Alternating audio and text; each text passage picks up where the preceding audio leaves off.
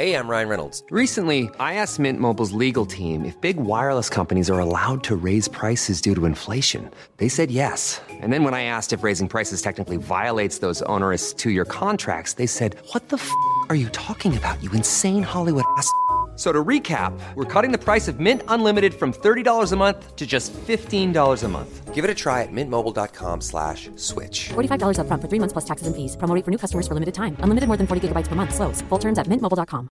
Normally, being a little extra might be a bit much, but not when it comes to healthcare. That's why United Healthcare's Health Protector Guard fixed indemnity insurance plans, underwritten by Golden Rule Insurance Company, supplement your primary plan so you manage out of pocket costs. Learn more at uh1.com.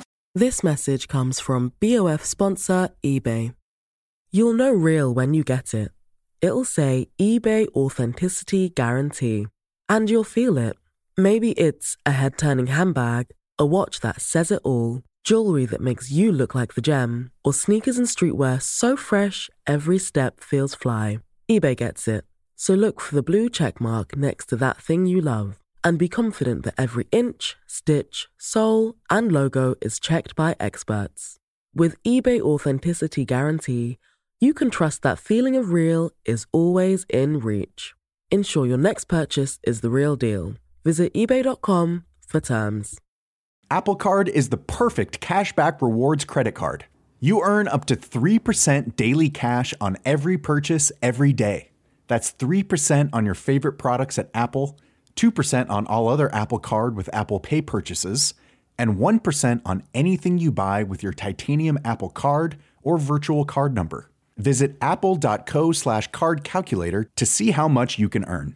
Apple Card issued by Goldman Sachs Bank USA, Salt Lake City branch, subject to credit approval, terms apply. I'm Christopher Kimball. This is Milk Street Radio from PRX. And this is Food Wars. The art of cooking is indeed a vast and stupefying spectrum. A wasteland dotted with endless examples of the delectable and the repulsive. And that is where I want to be, walking the reaches of the food universe. Walk it on your own, you stupid nitwit! You just hang there, Mike. Food Wars, which is now a Netflix TV show, was originally a manga or comic from Japan. Back in the 1970s, manga comics started branching into new areas, such as food and farming, with over a thousand gourmet manga published today, many of them crossing over into television, such as Samurai Gourmet. To help us understand gourmet manga, I'm joined by Deb Aoki, writer, artist, and co host of the podcast Manga Splaining. Deb, welcome to Milk Street. Thank you. Thank you for having me. I'm so excited. So I read that in 2020, the manga market hit a new record, over 600 billion yen, which I guess is like 5 billion US dollars. So let's start with that. that that's a that's an amazing number. It's huge. Yeah, I don't. I don't think most people understand how big the manga market is compared to you know the market in America. I mean, and even in America, manga readership has gone up like 120 percent, like in the last two years. Hmm. You know, it's just it's it's addictive stuff. It's like once they it gets their little hooks in you, you keep reading, you just want more. Well, first of all, let's just say a lot of these are in black and white. Yes. So we, it's not like you have all this, you know, Marvel Comics color. Um, so it's about the storytelling. And what is it that defines the storytelling that makes it so addictive? Well, a lot of how manga is serialized in Japan, it's a lot of it's in magazines, like thick phone book type magazines. So they're printed on this cheap newsprint, and new issues come out every week or every month.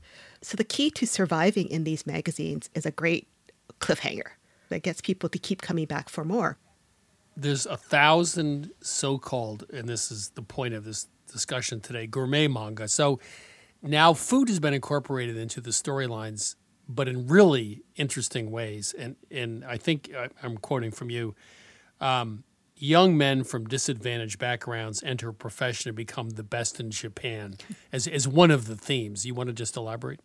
Yeah, that's that's a classic uh, shonen manga theme. Shonen means boy, so it basically means comics for teen boys. And a common theme in shonen manga is the every guy who starts from nothing or starts from very basic circumstances, and through friendship and heart, you know, effort, he becomes the best in whatever field he's in. And in the case of gourmet manga or cooking manga, he becomes the best chef. so the cooking manga fits into that style of story very nicely because, as we all know, cooking is a journey, right? Like you're mastering skills and you're mastering techniques and ingredients, and there's just so much to learn. So let, us just talk about some of them. The Drops of God is one where the whole thing is about learning about wine, right? Yeah, definitely. The young man is basically his father is a world famous wine critic, and he has this wine collection that's worth millions of dollars. But he's rejected his uh, father's ways, and he gets a job at a beer distributor. but then, um, ouch! when his father dies and leaves a will and says, I, have described 12 wines that I consider the greatest wines. I, and he makes these poetic descriptions. And then he challenges this young man if you figure out what these 12 wines are, you will inherit my multi million dollar wine collection. And so, what this does is this takes them on this journey through expensive wines, inexpensive wines, wine regions around the world. And you learn about wine in a really fascinating way because, you know, like wine appreciation was not a big thing in Japan or in, throughout much of Asia. Thanks to Drops of God, and Drops of God highlights real wines, um, real vintages that you can actually go to the store and buy. Well, you said some of the wines featured in the series Drops of God went on to sell out. Oh, yeah, instantly. and the way that they describe it, right? It's not just like saying, like, oh, you know, it smells like flowers or it tastes like cloves. It's like the way they depict it, like the sensation of drinking a really powerful, full bodied wine is like listening to Queen Bohemian Rhapsody, you know? You think, wow, I want to try that. That looks like it tastes amazing. uh, a, a, friend of mine who's actually in the TV business in the United States loves Food Wars. Ooh, really? Uh, so describe Food Wars. Food Wars, keep in mind that its original audience is teen boys, right. but it's about a young boy. His father runs a family restaurant. So he sends him off to this elite boarding school that trains the best chefs in Japan as, you know, like as high schoolers, as teenagers. And this is such an elite high school that they have the equivalent of an Iron Chef type cooking arena where they compete against each other in these battles of honor. But what makes it a teen boy manga is that the way they express how good the food tastes. It's like if the boy serves you something that's really tasty, the people who eat it are so overtaken by ecstasy that their clothes explode off of themselves. yeah, that, that okay. Yeah, I would have thought of that. but there's also it's really smart about food too. Like it introduced things like molecular gastronomy and hmm. fermentation and smoking and very sophisticated cooking techniques. Now, some of this goes back in time. It, it, either has a sci-fi aspect or has historical. So there's Samurai Gourmet, for example. um, so, so, that's what a great title it is, by the way. so some of these are not real world dramas or melodramas. They they incorporate other kinds of fiction, right? Yeah, that's a, that's been a really fun and interesting development recently because one of the most popular genres of manga now is called isekai, which is someone ordinary goes to another world. Like sekai means a world. And so if you if you say like, oh, you know, it's like Die Hard but in a kitchen, right? Like I think Delicious in Dungeon is really funny because it's about adventurers going into this dungeon to try to find this dragon that ate one of the adventurers' sister. But along the way, they discover, oh, if we go into the dungeon, we have to take supplies with us, and they're heavy and it's expensive, and you know, it's like camping, right? You got to take all your supplies with you. So, so why should we bring all these supplies? It's heavy supplies when we could just cook what's in the dungeon. so they start cooking the creatures and the things that they find in the dungeon, like these walking mushrooms or these slimes and things like that. And then they'll provide recipes like, oh, you know, you can make sauteed dragon cutlets. And then it's a real recipe, but you just have to imagine getting rid of the dragon cutlet and putting pork instead. so, the popularity of food manga has inspired people to go into food, or is the fact that food's so popular that that has inspired the food mangas, or neither? I think it's a little bit of both. Um, like, like for example, like Ajihei the cook um, inspired a lot of people to go into cooking, and to that point, there's several restaurants just named like Ajihei in tribute to this manga. There's a lot of like Oishinbo, for example, depicts a lot of different real farms and real foods. And so then the impact there is like people think, oh, farming is cool. Um, Silver Spoon, for example, is about a young boy who goes to an agriculture college And it kind of has this impact of making people think, yeah, farming in Japan, it's important. You should you can get into it. So it opens people's minds up to all kinds of possibilities. Hmm. so it's it's sort of like a, way for people to promote different trades, right? By having mangas which actually show farming is fun and cool. Yeah. Whereas the reality of farming is it's actually really really hard, but that's another matter. It is hard, and, and Silver Spoon doesn't doesn't gloss it over. I would encourage you to check that out because it's re- pretty special. I mean, the, the, he's a city boy and he gets to raise his own pig, and he has to kind of come to terms with he has to kill it to make it into bacon. Deb, thank you. Uh, the world of food manga. Thanks. Thank you. This was fun.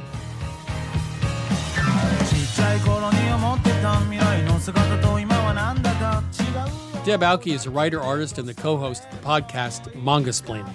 You can see a full list of the manga we spoke about today at mangasplaining.com.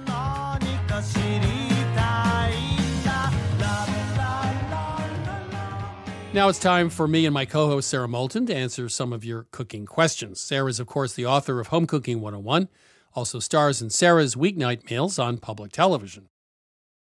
So, Sarah, you are a French aficionado, especially in the kitchen. You worked at La Tulipe, etc.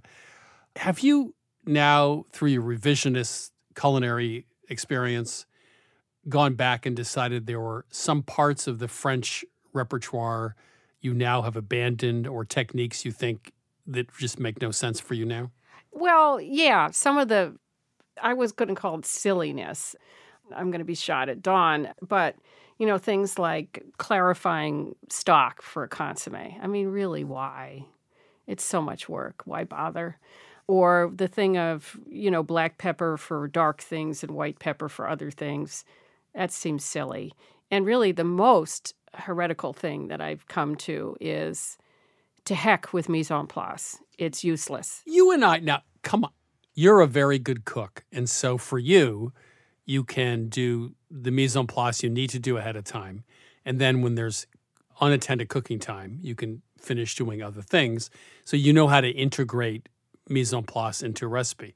For most people, doing all the mise en place, all the prep, the cutting, the chopping, et cetera, measuring ahead of time, everything's done, the kitchen's clean, and then you can just focus on the cooking, I think is really helpful to people.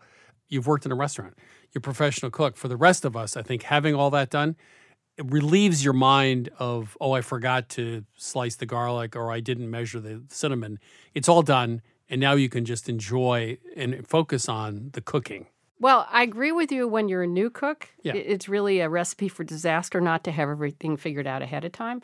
However, I came to this realization naturally because I was working full time. I'd get home at 6:30 after picking up the kids, and I'd have to get dinner on the table. I could not do the mise en place first. It was a waste of time. If you're a middling No, that's a good point. good cook, which, you know, the people we talk to on the phone are amazing. They're serious home cooks. I bet you any one of them could try this approach that I have, which is to look at a recipe, get out all the ingredients, throw them on the counter, and then, you know, get the first thing on first and then do the prep while that's cooking. It reminds me of a friend of mine in Vermont who did construction for years. He's now retired. He would get to the job site at 5:30 or 6 in the morning, lay out all the tools, get everything organized. So when the crew came in at like 7:38, the mise en place was done and it was a very organized job site.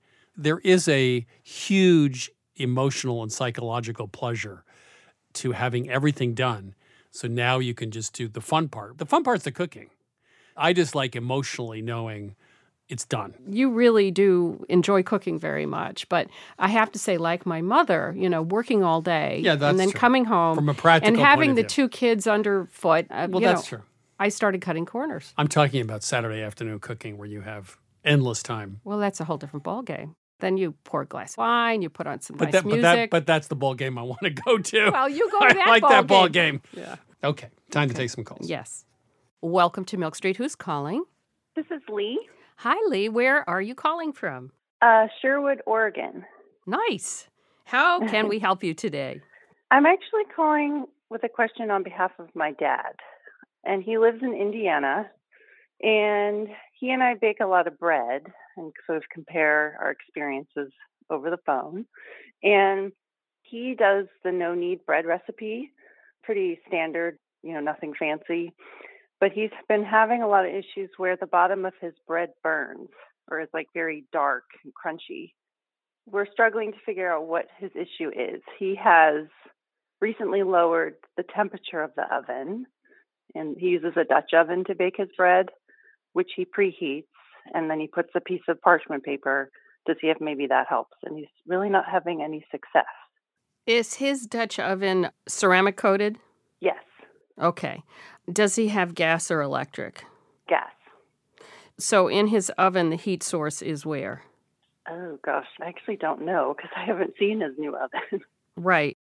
If he has the pan all the way down at the bottom of the oven and the heat source is mainly coming from there, that Oh. could be part of the problem. Is this like the one that was in the New York Times, Mark Bittman, Jim Lahey version? Yes. Uh-huh. Yeah. So that would be my first guess uh, that maybe put it on the middle rack, not on the bottom rack. Yeah. I think that might be what the problem is. Um, Chris, what do you think? I would not preheat the Dutch oven. I've made this recipe many times. I actually can't remember if you're supposed to preheat it, Yes, you are. but I would try not preheating it. No, just try it. Sarah's given me that. I gave you an opportunity to say something smart. You just said something stupid. Look. also, is this a um, what menu? What I uh, believe it's a Le Creuset. has he had this problem just recently, or is this something that's happened a lot over time? I think it's happened a lot over time. I think originally too he did a lot of the recipes by Ken Forkish, which is a book Mhm. that I love. Yeah, I know that book. Granted, they're a little more complicated. So I didn't know if it was partly the recipe, you know, like there's not a lot of kneading, if that mattered. I would say something even simpler and potentially dumber, which is if his oven is not calibrated properly, his oven just may be running 35, 40 degrees hot. That is Now, very now you did mention something about turning the oven down. He tried that, and what happened then? You know, most bread recipes say to preheat to 475 and bake it at that temperature. He does that too, but he was still having the issue. So I think he preheats to 450 and drops to 430, and he said he's still having the same problem. But I really truly wonder about the heat source. Maybe that is it, that it's just too close. Yeah, I mean, I agree. You should try the middle rack or upper middle Yeah. rack. The problem with the Le Creuset, you don't. Doesn't fit. Yeah, you could I put it know, in the it middle rack, maybe, depending on the size of the oven. I would try not preheating. Just give it a shot. Okay. I bake pizza, for example, in round pans that are not preheated. Yeah. Just throw them in the oven. Right. So it'll work. Yeah. And if it does work, just write a personal note to Sarah. I'll give you her email and just tell her what a great idea this was. oh, anyway, that's um give that a shot. I'll tell him, and hopefully it helps him out. Yes. Take care. And, you know, let us know how it goes. We Okay, always like to hear yeah. back. Especially Okay, if I'm sure. right. Yeah, th- right. Okay. All right. Thanks. Okay, Bye. bye. All right. Thank you. Bye. This is Milk Street Radio. If you want to change the way you cook, give us a ring anytime. Our number is 855 426 9843. One more time 855 426 9843. Or email us at questions at milkstreetradio.com. Welcome to Milk Street. Who's calling? This is Jen calling from Seattle. And how can we help you? Well, I, a few weeks ago, was making a Zanzibar curry, and the directions had you saute a diced onion and then add some spices, bloom the spices for a minute, and then you were to add in a can of crushed tomatoes and then add a diced potato. And then you were to simmer that until the potato was soft. And the recipe said maybe 20 minutes. And so I simmered and simmered, and maybe 60 minutes went by, and the potato was still uh, not soft.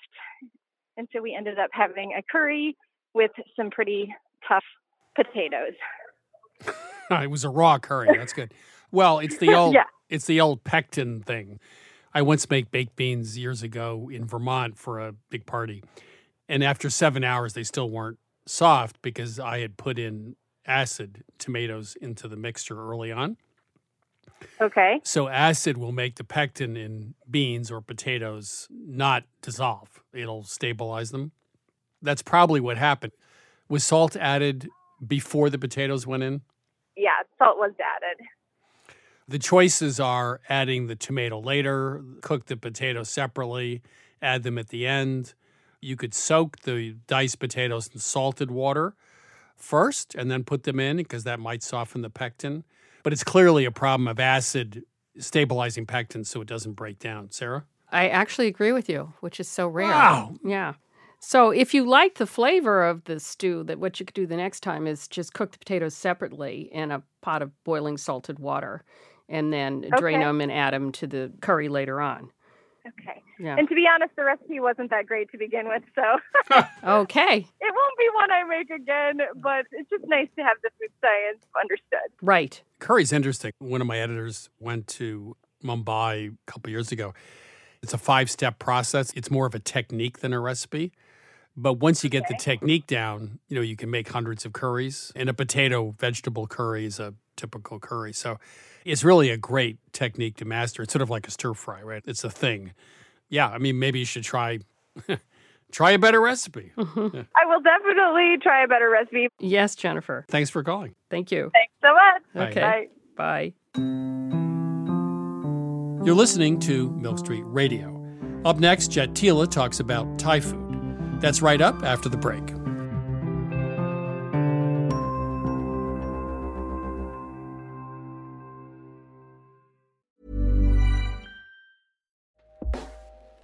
Hey everyone, I've been on the go recently Phoenix, Kansas City, Chicago. If you're like me and have a home but aren't always at home, you have an Airbnb. Hosting your home or a spare room is a very practical side hustle. If you live in a big game town, you can Airbnb your place for fans to stay in. Your home might be worth more than you think. Find out how much at airbnb.com/slash host. Cool fact a crocodile can't stick out its tongue. Also, you can get health insurance for a month or just under a year in some states. United Healthcare short term insurance plans, underwritten by Golden Rule Insurance Company, offer flexible, budget friendly coverage for you. Learn more at uh1.com. You know, wonderful pistachios have become my go to snack. Now, I could list all the health benefits. They're a good source of protein, fiber, and unsaturated fats, but for me, flavor comes first, and that's why it's pistachios, not peanuts, in our household. Wonderful pistachios come in a variety of flavors and sizes, including sea salt and vinegar, chili roasted, and smoke barbecue. Check out wonderfulpistachios.com to learn more. That's wonderfulpistachios.com. This is Milk Street Radio. I'm your host, Christopher Kimball. Right now, it's my interview with Jet Tila, chef, cookbook author, and Food Network personality. His latest book is 101 Thai Dishes You Need to Cook Before You Die. Jet, welcome to Milk Street. Chris, thank you very much. Thanks for having me. So, your dad opens up the Bangkok market in Hollywood in 72. Then the first, I guess, Thai restaurant uh, in West LA, Royal Thai Cuisine. Uh, that was a long time ago. Uh, and Oh, man. and so, what Yeah. what was that like uh, then when people had no idea, you know, what dragon fruit was or whatever? My memories are very early days of this tiny little 600 square foot grocery store. We were the first Thai market, but I think concurrently California cuisine was popping and all this Asian introduction fusion when it was confusion a lot of the times. We were the only place in LA that would cater to a lot of the chefs like Jonathan Waxman and the Two Hot Tamales and Joachim. So I was bagging groceries and cutting meat and delivering you know, uh, items to all of the chefs that we just mentioned. So those were my fond memories because I knew they were kind of like the chefs and they were just kind of circling through our grocery store, kind of yelling at our drivers and me. And um, it, it was really, it was really fun times. You, you have this little quote about things you did early on, security guards, selling cell phones. Then you say, "quote Those are all the good things I can talk about." Uh, were there anything, other things Oh, you don't want to talk about? You know, Christopher, you know, it's been 20 years and, oh, oh you know, wh- why the hell not, man? Like, it, it, not everyone knows, but I think it- it's okay to talk about. You know, my dad came to this country in 66 because he got into a lot of trouble in Thailand. So he basically had to come here or he'd end up in jail. And and I, I haven't really talked about it, if ever, on on on the media. But you know, I changed my name to Tila from Tilakamonkul for a specific reason. Because if you Google Tilakamonkul, um, you'll see uh, some of the things my dad did Hmm. that you know were against the law. And in that vein, um, you know, I got into a good amount of trouble. Uh, you know, I just I just always knew kind of when to stop, where the line was to not permanently kind of ruin my life. So how's that? That's some juiciness in there without without incriminating without myself too much. without someone showing up at your door with a badge. Yeah. Um, so, were there any moments in all of this that were kind of pivotal moments for you when either you figured out this is what you wanted to do, or some ridiculous moment when when everything just fell apart? um, one one good one was, you know, I, I dropped out of high school and I was like, I don't know what I'm gonna do with myself. And um, we had this diehard group of non-Asian shoppers that wanted to learn cooking, and they were like, "Jet, how do I make pad thai? How do I make tom yum? How do I make satay?" And I would I would write out recipes for them, and they really they asked me to do a cooking class, and I was like, you know what, what the heck, right? Uh, I did this series of cooking classes out of my mom's backyard, and um, Barbara Hansen uh, from the Oh, yeah. Times, you know, we all we we know her well. Yeah. She she snuck into the class, wrote it, wrote an article about it. I, I read the article. Actually. No way.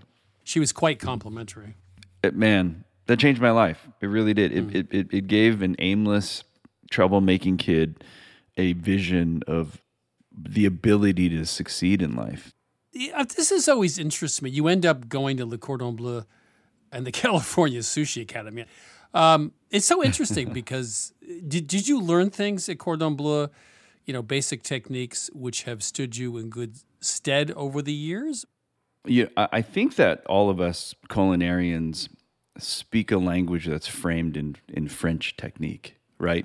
So I needed French culinary school to help me teach Asian food w- with the language of French cuisine. The, the French have a very established language Right. of cooking, and the Japanese have a very Yes. established language of cooking. And that's why I went to those two types of schools. You know, the Thai also do. But the access to the books and the translations don't exist like hmm. they do in French and Japanese cooking. So yes, I think a northeastern Thai grandma and a southern Thai grandma can talk the language of curry paste, but we don't have the universally agreed upon term for the the paste technique, the the wood mortar versus the stone mortar. You know, in French cooking, it's depth. It's sort of one note w- with slight variations in depth. And then you look at like Thai cooking, and it's about a variety of very different flavors melding together into some harmony, but each not losing its distinctiveness, right? Yeah. You discuss this in your book. Salty, savory, sour, spicy, sweet is sort of being the underpinning for much of Thai cuisine. Yeah, those five, and also there's a term, yum, and not the American yummy in my tummy, but you know, tom yum, yum nua, right? Like these Thai words. Yum is the actual means hot, sour, salty, sweet, savory in balance in a sauce or or seasoning. It's that palate friendliness, and then bending. We're also a culture that allows food to be changed. So I have a Thai grandmother and a Chinese grandmother. My Chinese grandmother would make you a dish, and if you tried to alter it any way, she would be offended and she would try to attack you. And Hmm. my Thai grandmother would say, "Chris, here's your dish. Here's a little dab of fish sauce. Here's a little dab of sugar. Here's some chili. Make it how you want it, but here's how I think it should begin." So one is Mozart, the other's a Grateful Dead. There it is, right there. Exactly. Just improvise. Phish versus Primus, maybe as well, right? There's another Yeah, way to come go. on, don't talk about Phish. If you're a deadhead, you don't talk about Phish. That's right. I know. That's why I jammed it in there. I'm sorry. Um, you could say you could write a book about soy sauce. I've learned a little bit more about it over the years, but could you talk about it? Because I find it so interesting that Mm. we think it's a thing, but obviously it's more than a thing, right? Yeah. The most basic way to explain it is like those of us that when we're kids, we drank box wine and we're like, okay, I get it. It's kind of acidic and it's comes from a grape. And then you start to understand the depths of terroir and kind of the different methodologies in making wine and and and and, and soy sauce is that large of a world, right? I just want people to expand their repertoire. So so you're using Japanese soy right now and you might have a red cap like high sodium. You might have a green cap. Just go get yourself a um, a Thai soybean sauce. And I think they called soybean just as a differentiator, but it's basically a hydrolyzed soy sauce with a little more sugar and some umami in it. And then start to pull in a, a Chinese sweet soy, which has a high percentage of molasses. And then you can get a, a dark soy if you want, which is going to give you more color, less salt. Uh, and and between the right there with those three new soy sauces, you're going to open up f- twenty to fifty more dishes into your repertoire. Uh, three or four other key pantry ingredients you Yeah. think are, are critical here. Um, good good fish sauce, but uh, most fish sauces nowadays are really great. Um, chili paste in soybean oil will change your life. It's like it, it's you know chili crisp is getting hot right now, right? But Right. Thai people make this chili paste, which is very little chili in it. It's more like um, roasting shallots and garlic and shrimp paste. So it's sweet and it's deep and, and it's umami. And there's just a hint of chili in it. And that's going to give you the red in like tom yum soup. That's going to give you another dimension of savory sweet in your stir fries. And um, another really good tip is you can use curry paste instead of trying to find all the individual ingredients. Curry paste is one of those ingredients that has like 10, 12 things in it that are integral. So someone else has already found you galanga and garlic and lime and lemongrass, smashed it together. And, and, and you know, that's really a, a flavor shortcut that doesn't really, you're not shorting yourself in, in authenticity. And in the bottle with the rooster on it, sriracha is not the real thing. Oh, you I know- hurt my I- I noticed you feeling. just now we're back couldn't- to fish and and and Right. dead again. Yeah, you know, great family, amazing product. In California, right? It's done. It's California, Yeah. and I I can't imagine pho, and I can't imagine spicy tuna rolls without it. Just it's a completely different flavor than the Thai. That's the only Hmm. difference. Thai sriracha is smooth, it's sweeter. You know, again, the five Hmm. flavor wheel, not, nothing's overdone. It's a very mellow sauce. It's that is not the flavor of sriracha.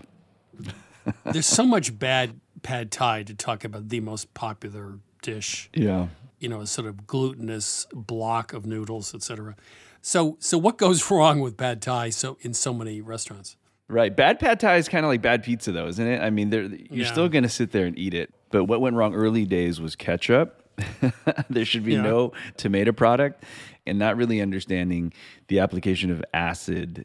And, as long as you have a tamarind fish sauce or vinegar and fish sauce and then sugar, uh, you should be good to go. But most people just kind of made it up as it, it went, went along. And most of that was just a ton of sugar and a ton of ketchup. And that's what messed up pad thai.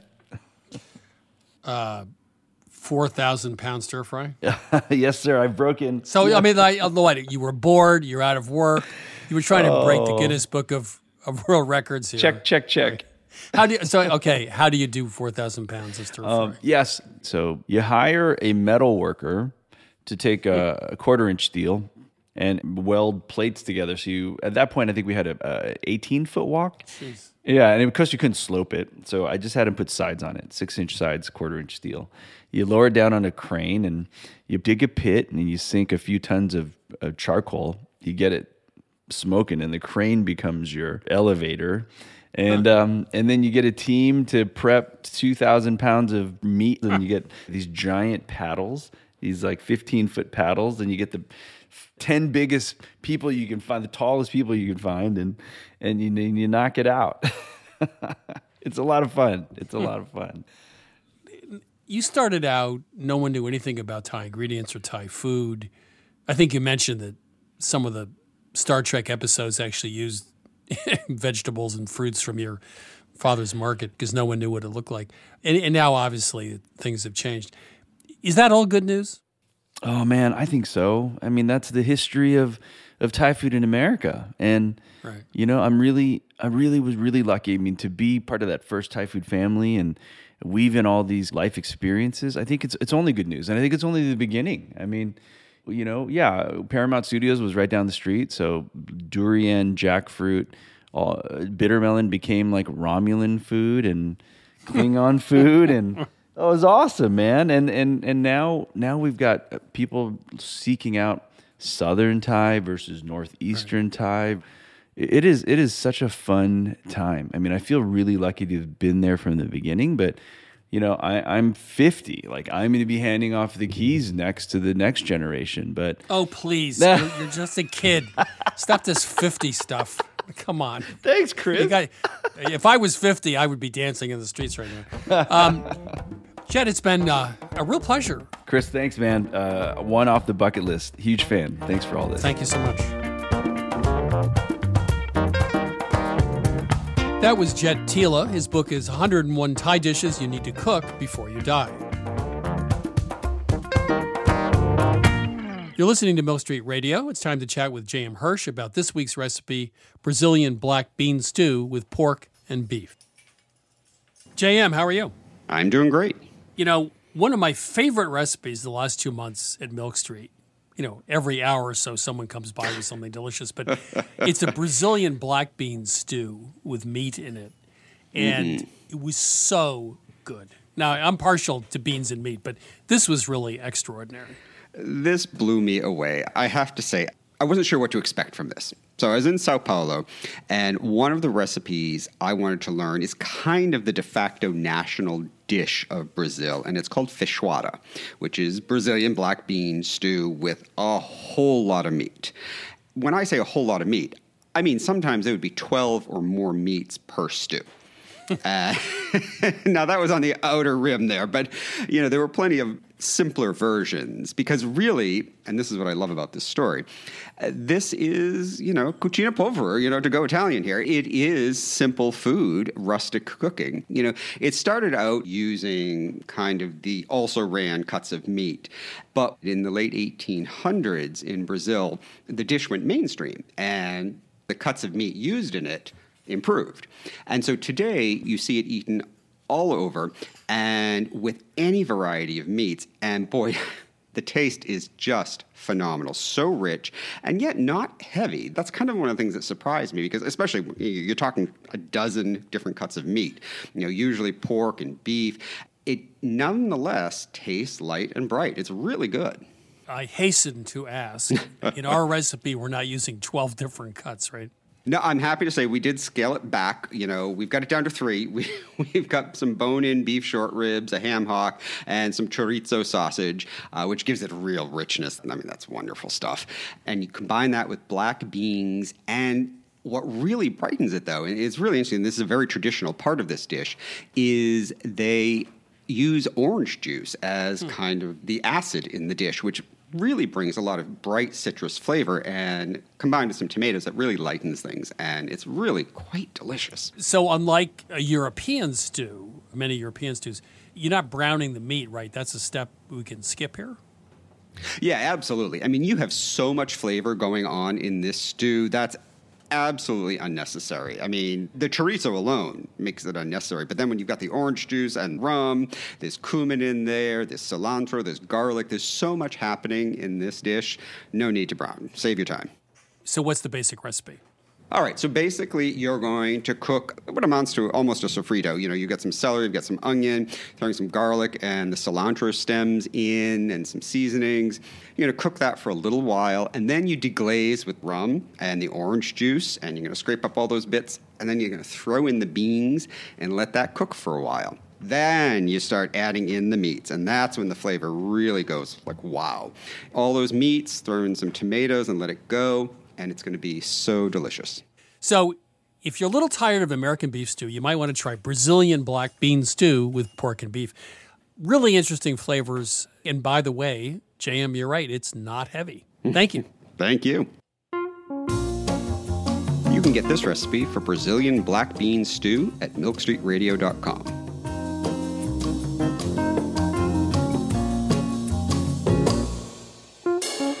This is Milk Street Radio. Coming up, Grant Barrett and Martha Barnett tell us to cheese it. We'll be right back.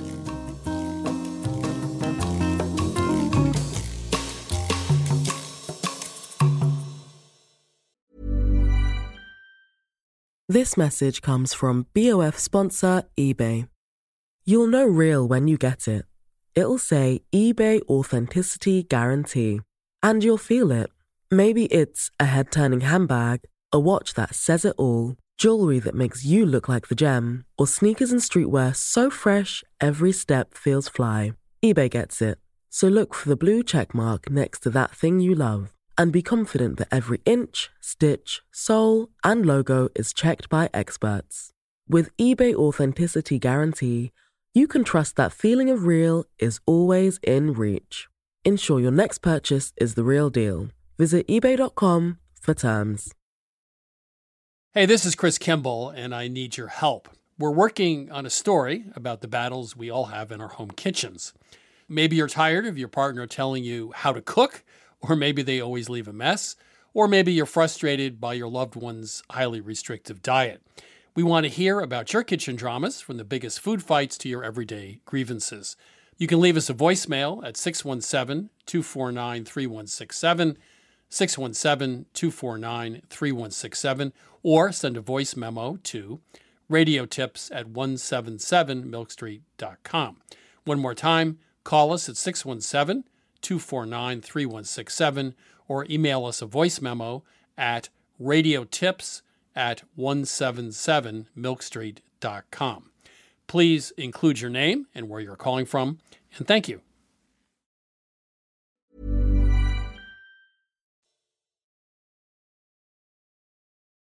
I'm Christopher Kimball, and you're listening to Milk Street Radio. Right now, Sarah Moulton and I will be answering a few more of your cooking questions. Welcome to Milk Street. Who's calling? This is Krista from Ann Arbor, Michigan. Hello, Krista. How can we help you today? I made a pernil for the Mm. first time. My dad is a lover of all things pork, so I decided to make this pernil. And the adobo was wonderful. Lots of garlic, oregano. I didn't have access to sour orange, but I used lime juice and a little orange juice. All was great. I had it marinating until I got to the roasting method. And the recipe I used called for a roasting method of uncovered at 400 degrees. And any bone in pork shoulder that I've ever roasted before, I've roasted covered at a cooler temperature, which has yielded more of a pull apart, fall apart product in the end. This one was more sliced and a little drier. The question is is the skin crispiness worth it that much to have a dry pork roast in the end? I would say absolutely not. First of all, we should say that pernil is a Puerto Rican dish, usually with pork shoulder. It's rubbed with garlic and spices, and as you mentioned, the citrus. And, you know, my understanding is it's usually slow roasted. But what it has on it is this wonderful skin uh, that gets very crispy. I would roast it in a pan covered with some liquid at the bottom of the pan, just water and just Yeah. keep making sure there's a little bit of water down there to keep a steamy environment for most of the way. And then at the end, take off the foil, up the heat, you know, for like the last half an hour to say 400. And uh, hopefully you'll get the best of both worlds with the tender, yummy meat that pulls apart with the crispy skin on top. Yeah. But let's see what Chris has to say. The first time in my life, I have nothing to add. What? I would do exactly the same thing. Oh, well, how nice. Yeah, you definitely don't want to roast uncovered the whole way at 350. That's not going to work. Yeah. Or 400. Yeah. 400 Or sounds too high. 400. Yeah, you should be able to slow roast a pork shoulder. Well, we'll try it again at a lower speed and ignore the recipe directions. And with and then some liquid. crank the heat at the end. and some liquid in the bottom of the pan and keep you know adding some so there's a moist environment I will. okay All right. all right Thanks. thank you Thank you. Take mm-hmm. care. bye bye Bye. This is Milk Street Radio. If you have a kitchen disaster, give us a call. We're here to help. The number is 855 426 9843. One more time 855 426 9843, or email us at questions at milkstreetradio.com. Welcome to Milk Street. Who's calling? This is Kayla from Hadley, Mass. How can we help?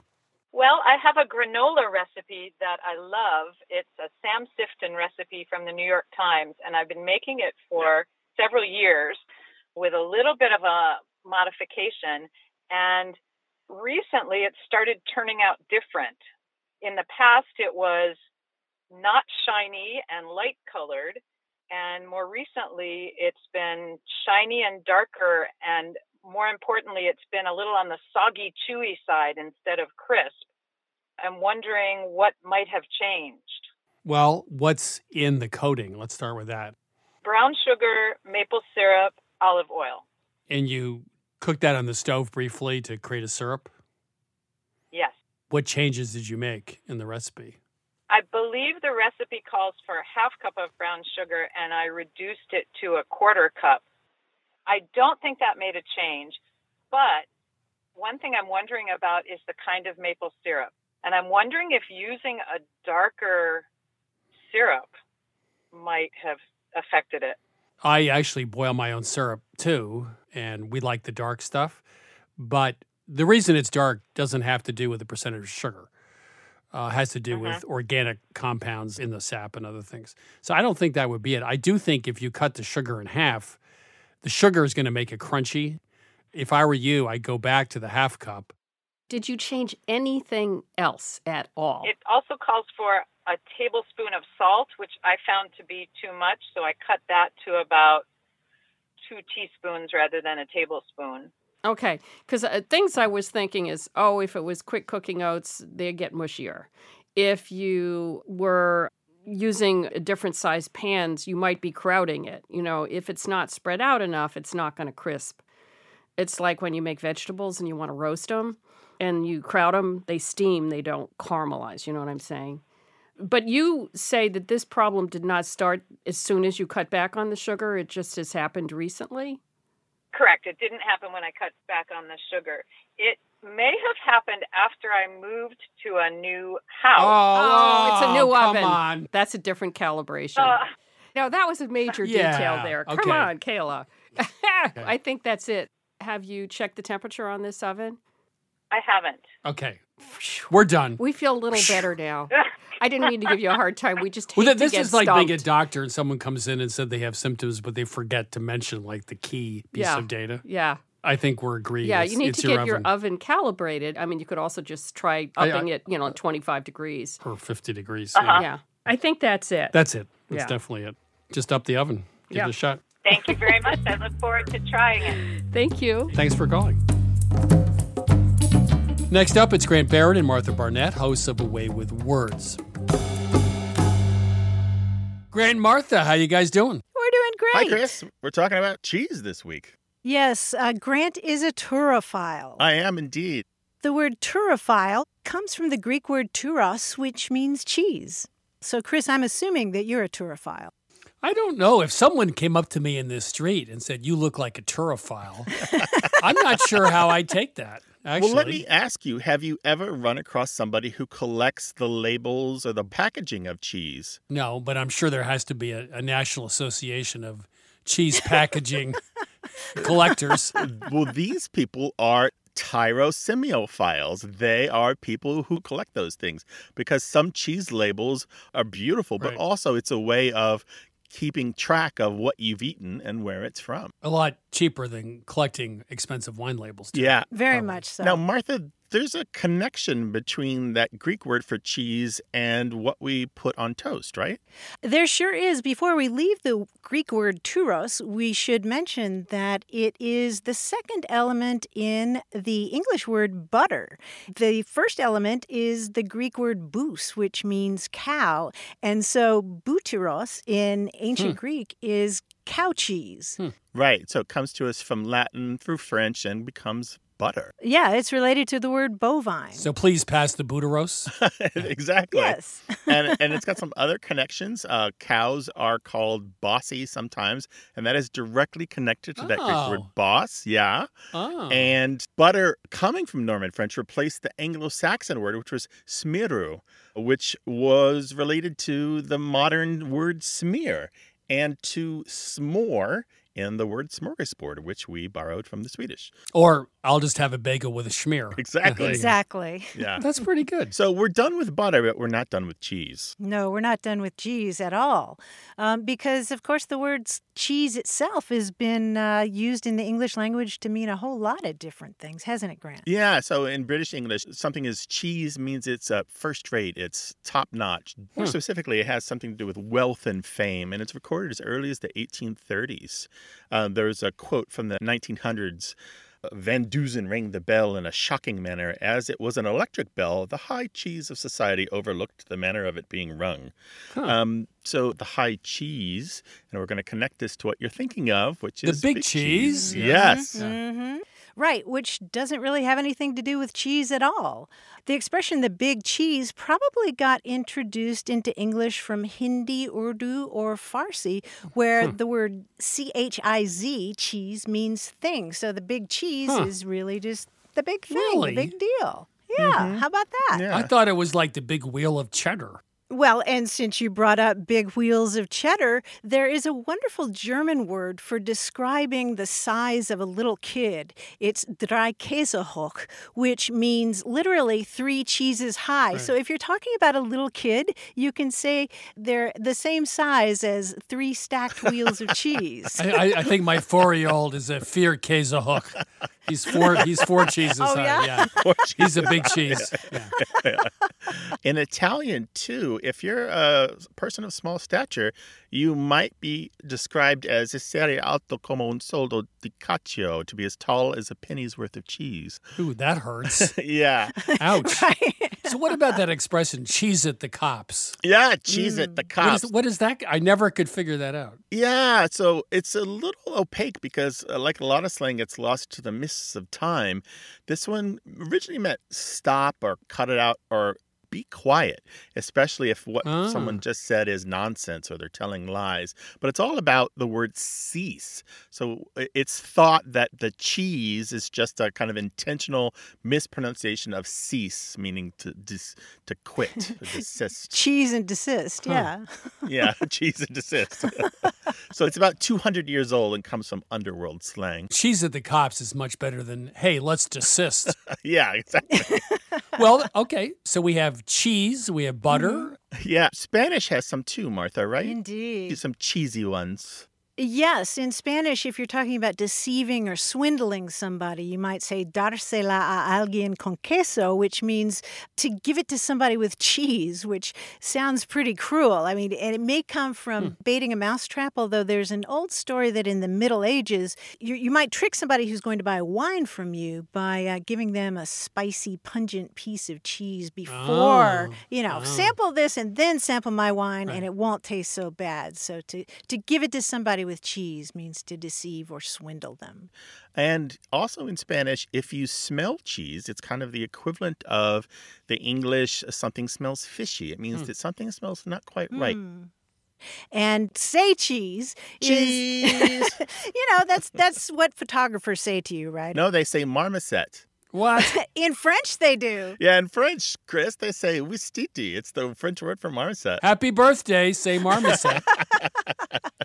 Yes, that's one thing that you can be told to say in French to make you smile. But it turns out that there are lots of food terms in languages all over the world that people use to make you smile, besides cheese. For example, in Norwegian and Danish, it's appelsine, which means hmm. orange. They tell you to say orange. And in Swedish, they tell you to say the Swedish equivalent of omelette. In Bulgarian, you're told to say the Bulgarian equivalent of cabbage. And I love the Greek word for cheese, which is used by photographers who are trying to get you to smile. They say turi, which means cheese. And we'll say toodaloo, Chris. Thank you so much for having us on this week.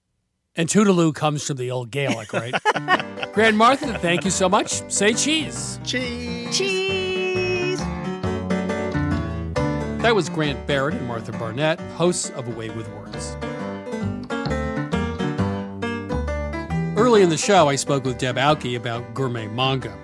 You know, I started reading comic books in the 1950s, starting with Superman and Richie Rich and Batman, and then on to X Men, the Fantastic Four, and then Tales of Suspense.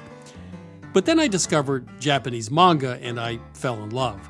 This was the first time I realized that other cultures were driving American culture and not the other way around.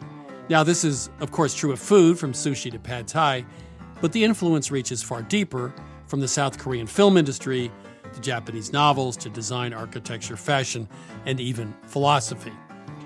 After World War II, America changed the world by exporting a free market economy and the white bread and blue jeans that went along with it. But now the tables have turned. So being proud to be an American means to be open to the future, no matter who builds the better mousetrap.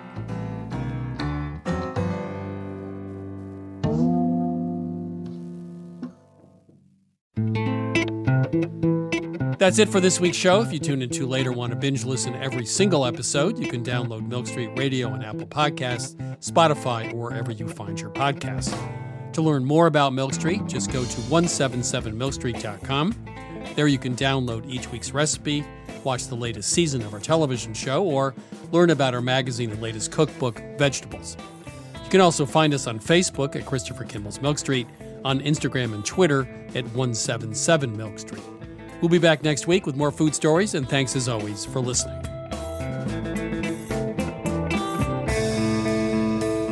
Christopher Kimball's Milk Street Radio is produced by Milk Street in association with GBH. Media Director Melissa Baldino, Executive Producer Annie Sensabaugh, Senior Audio Editor Melissa Allison, Producer Sarah Clapp, with production help from Debbie Paddock.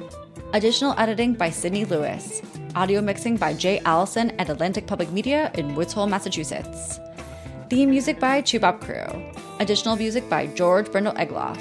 Christopher Kimball's Milk Street Radio is distributed by PRX.